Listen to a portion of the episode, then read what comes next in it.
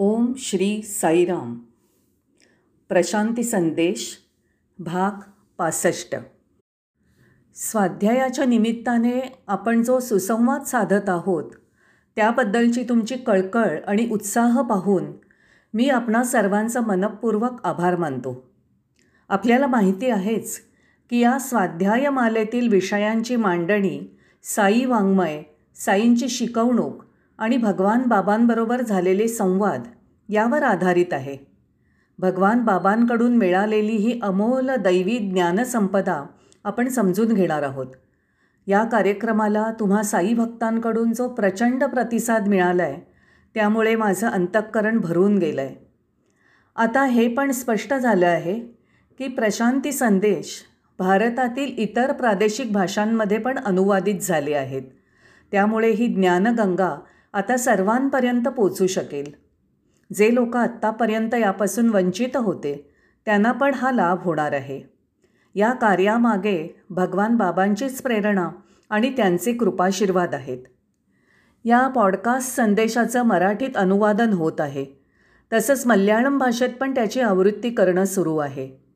हे काम करणाऱ्या सर्वांचं आम्ही स्वागत करतो आणि त्यांच्या या कार्याबद्दल कृतज्ञता व्यक्त करतो. तसंच या सर्वांना भगवान बाबांनी कृपाशीर्वाद द्यावेत अशी प्रार्थना करतो. आज सकाळच्या सत्रात नो अँड डू या विषयावर आपण चर्चा करणार आहोत. जाणणं आणि करणं. कोणतीही कृती करण्याआधी प्रथम आपण हे जाणून घेतलं पाहिजे की ही कृती कशासाठी आहे? ती करण्यामागचं कारण काय आहे? ही बाब जेव्हा स्पष्टपणे माहिती होईल तेव्हाच आपल्या हातून घडणारं काम अर्थपूर्ण होईल सफल होईल. वेगळ्या शब्दात सांगायचं झालं तर करण्याची क्रिया म्हणजे कृती आणि जाणण्याची क्रिया म्हणजे त्यासंबंधीचं ज्ञान. जर आपल्या सर्व क्रिया यथार्थ ज्ञानामुळे प्रेरित असतील तर त्या तर्कसंगत संयुक्तिक शास्त्रशुद्ध आणि विज्ञानाधिष्ठित असतील. कम्प्युटरच्या या युगात वावरणाऱ्या आजच्या नवतरुण पिढीला मग त्याचं नक्कीच आकर्षण वाटेल. या उलट यथार्थ ज्ञान नसताना केलेलं कोणतंही कृत्य स्वाभाविकपणेच निरर्थक होतं.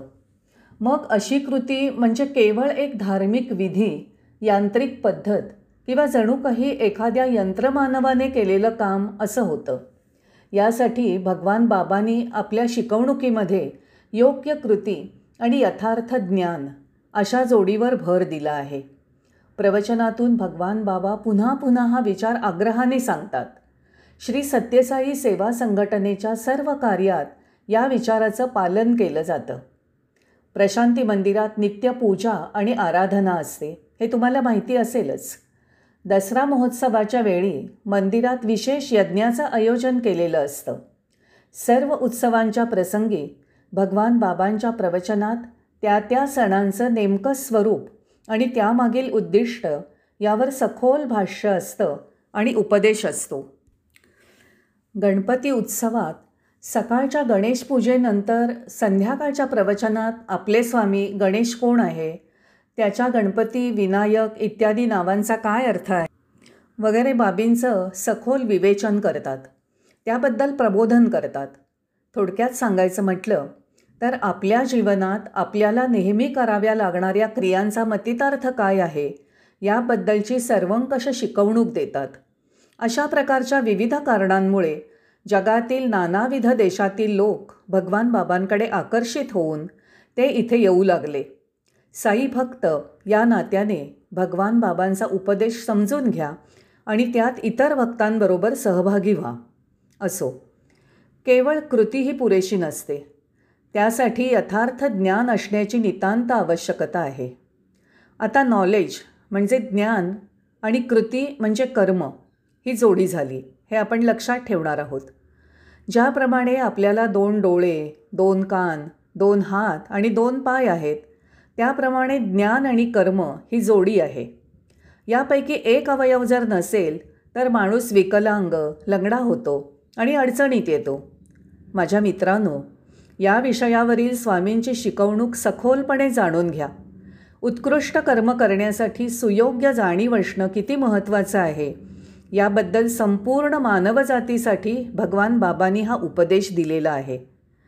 आता मला तुम्हाला काही सांगायचं आहे आपल्यापैकी बहुतेक सर्वजणं कोणत्या ना कोणत्या कर्मात व्यस्त असतो. तुमच्यापैकी काहीजणं हॉस्पिटल सेवेत काहीजणं मंदिर सेवेत काहीजणं मेडिकल सेवेत तर काहीजणं इतर सेवा कार्यात व्यस्त असता कर्मयोगाचं आचरण करत असताना तुम्ही आणि मी आपापली कर्म करत असतो. आपल्या श्री सत्यसाई सेवा संघटनेमध्ये विविध प्रकारची सेवा कार्य चालू असतात. यासाठी प्रत्येकाचे विशिष्ट क्षेत्रातलं कौशल्य आणि नैपुण्य आणि त्यांच्या मनातील भाव अशी सेवाकार्य वाटून देताना विचारात घेतलं जातं. सेवाकार्य हे एक पवित्र कर्मच आहे. ते करत असताना त्यामध्ये कोणत्याही प्रकारचा अहंकार नको. निस्वार्थी भाव हवा. तसंच त्यात मत्सराचा लवलेश पण नको. अशा सेवा कार्याचं मग निष्काम कर्मयोगात रूपांतर होतं. याबद्दल भगवद्गीतेत स्पष्टपणे सांगितलं आहे आपल्याकडून नुसतीच कृती होत गेली तर त्यात यांत्रिकपणा येतो आणि ते काम ठराविक परिपाठ झाल्याने निरस होतं. याउलट हेच कर्म जर अहंकारविरहित निस्वार्थी वृत्तीने आणि प्रेमपूर्ण भावनेने केलं तर त्याचं कर्मपुष्प होतं. जे आपल्याला भगवान बाबांना अर्पण करायचं आहे आणि त्याचा स्वीकार करण्यासाठी त्यांना प्रार्थना करायची. आहे यथार्थ ज्ञानाने आणि सजगतेने जर ही सेवा कार्य झाली तर या कर्मयोगाचा भगवान बाबांशी दैवी संबंध जोडला जातो. अशा प्रकारे कर्मयोग आणि ज्ञानयोग हे वेगळे नाहीत याची अनुभूती येते. शुद्ध जाणीवपूर्वक केलेली कृती आणि त्यासंबंधीचं यथार्थ ज्ञान. यामुळे कर्मयोग आणि ज्ञानयोग एक होतात. पण जेव्हा तुम्ही एखादं सामाजिक किंवा लोककल्याणाचं काम आणि इतर सेवा कार्य फक्त कृती या भावनेने करता तेव्हा त्यात पवित्र आणि दिव्य दृष्टिकोन येणार नाही. म्हणून कर्मयोग आणि ज्ञानयोग यांच्यात नेहमीच समन्वय हवा. म्हणजे हे सेवाकार्य पवित्र होईल. माझ्या मित्रांनो प्रपंचात मस्त असणारा माणूस किंवा ऐहिक जीवनात व्यस्त असणारा माणूस हे नेहमीच कृती आणि ज्ञान यात भेद मानतात पण जो माणूस ज्ञानी आहे त्याच्या परिभाषेत कर्म आणि ज्ञान हे एकच आहेत. या ज्ञानी माणसाची अशी खात्री पटली आहे की यथार्थ ज्ञान आणि सुयोग्य जाणीव असल्याखेरीज कोणतंही कार्य परिपूर्ण होऊ शकणार नाही. तसं नसलं तर त्या कार्यात काही वेळेला अपयश येऊ शकतं किंवा त्यात सुप्त धोका असू शकतो. आणि म्हणून ज्ञानी माणसाच्या शुद्ध जाणीवेत कर्म आणि ज्ञान एकत्र गुंफले जातात. जणू काही गंगा आणि अबुना यांच्या संगमानंतर त्यांचे प्रवाह जसे एकमेकात संपूर्णपणे मिसळून जातात तसे. भगवान बाबा जेव्हा सत्यम ज्ञानमनंतम ब्रह्मा हे भजन म्हणतात. तेव्हा ज्ञान हे ब्रह्ममय असं आवर्जून सांगतात. ज्ञानमय असलेली शुद्ध जाणीव मग सर्वत्र पसरते. ती विश्वव्यापी आहे. आत्मसाक्षात्कार प्रदान करणारी आहे. त्यातून मग ज्ञानयज्ञ हा ब्रह्मयज्ञच होतो. ही भावना उत्स्फूर्तपणे येते. तुम्हाला आठवत असेलच की दसरा महोत्सवाच्या वेळेला प्रशांती मंदिरात केल्या जाणाऱ्या यज्ञाला वेदपुरुष सप्ताह ज्ञानयज्ञ असं नाव आहे. हा ज्ञानयज्ञ म्हणजे नुसता धार्मिक विधी किंवा परिपाठ नसून ते सजगपणे केलेलं पवित्र आणि दिव्य याज्ञिक कर्म आहे. आणि म्हणूनच याला ब्रह्मयज्ञ असं संबोधलं आहे. भगवान बाबांच्या शिकवणुकीप्रमाणे प्रत्येक दिवशी आपण भोजनाच्या वेळेला भगवद्गीतेत दिलेले दोन श्लोक म्हणतो आणि ईश्वरी प्रसाद म्हणून अन्नाचं सेवन करतो. ते श्लोक असे आहेत ब्रह्मार्पणम ब्रह्महवीर ब्रह्माग्नौ ब्रह्मणाहुतं ब्रह्मैव तेन गन्तव्यं ब्रह्मकर्मसमाधिना अहं वैश्वानरो भूत्वा प्राणिनां देहमाश्रितः प्राणापानसमायुक्तः पचाम्यन्नं चतुर्विधम्। आता यापैकी पहिला श्लोक बघूया। ब्रह्मार्पणममधील अर्पणम म्हणजे काय? हवी म्हणजे काय?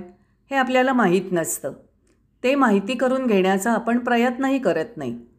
याचं उच्चारण करताना फक्त पोपटपंची करतो. आपले स्वामी म्हणतात अर्पणमचा अर्थ एक वैदिक मंत्र असा आहे. हवी म्हणजे यज्ञात आहुती देण्याचं द्रव्य.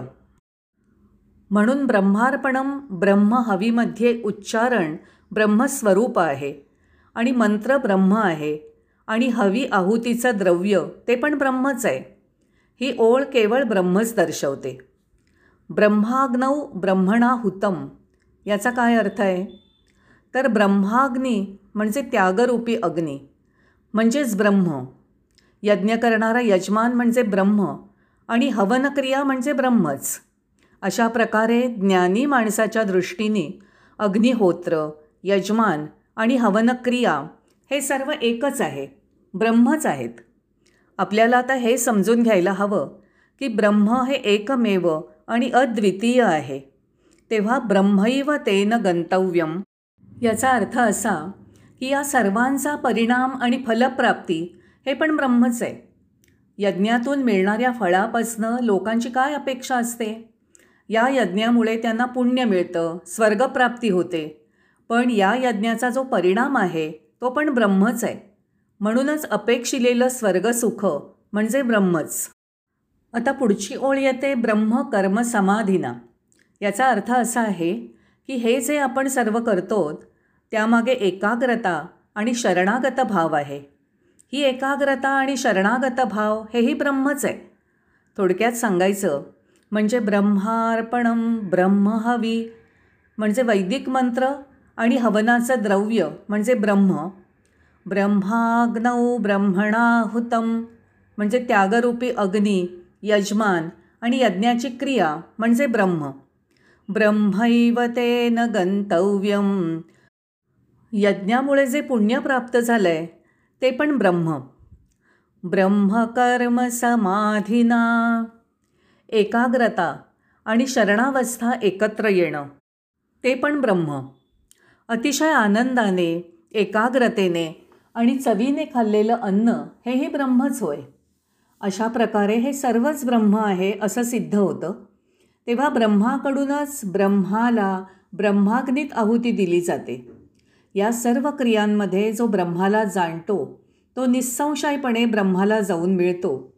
हे समजण्यासाठी आजच्या सत्रात आपण जाणणं आणि करणं हा विषय घेतला आहे प्रथम जाणून घ्या आणि मग कृती करा. नाहीतर केवळ कृती म्हणजे एक यांत्रिक आणि अर्थशून्य क्रिया होईल. आता आणखी एका बाबीचा आपण विचार करूया. यज्ञ म्हणजे काय?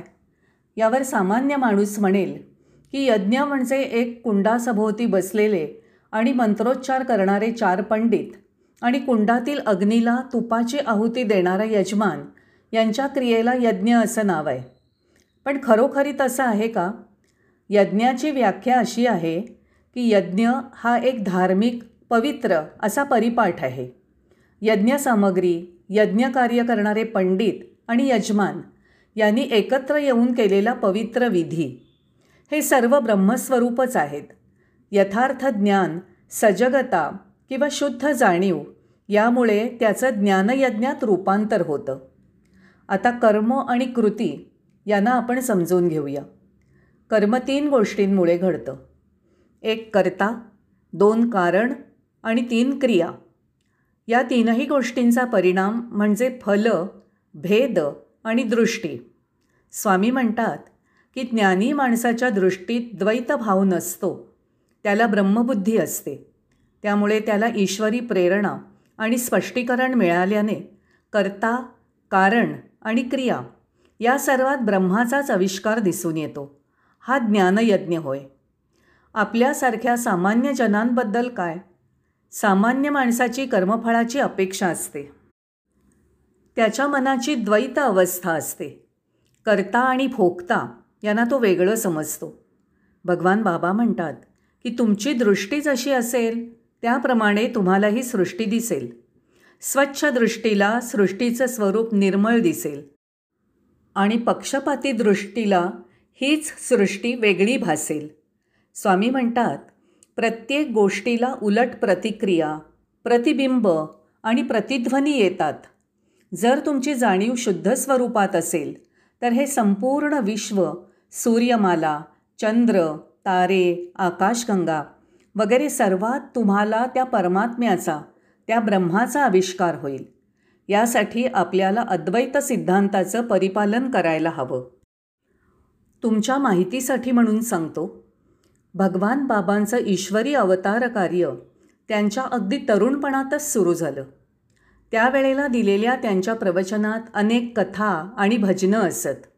त्यानंतरच्या काळात स्वामींच्या प्रवचनात अवतार कार्याच्या घोषणा आणि त्यानुसार संदेश असत.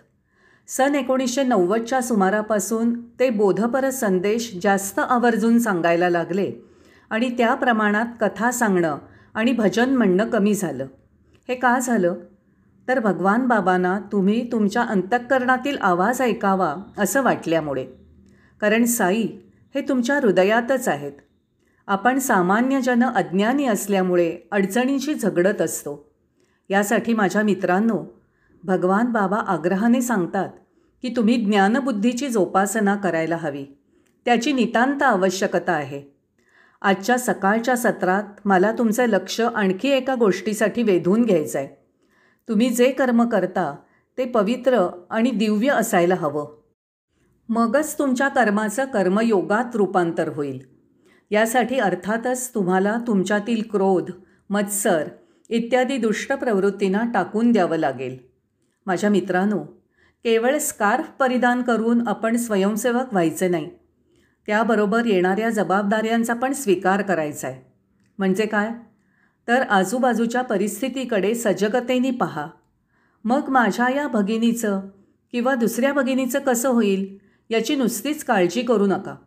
सर्वांच्यात राहून सेवा कार्य करा.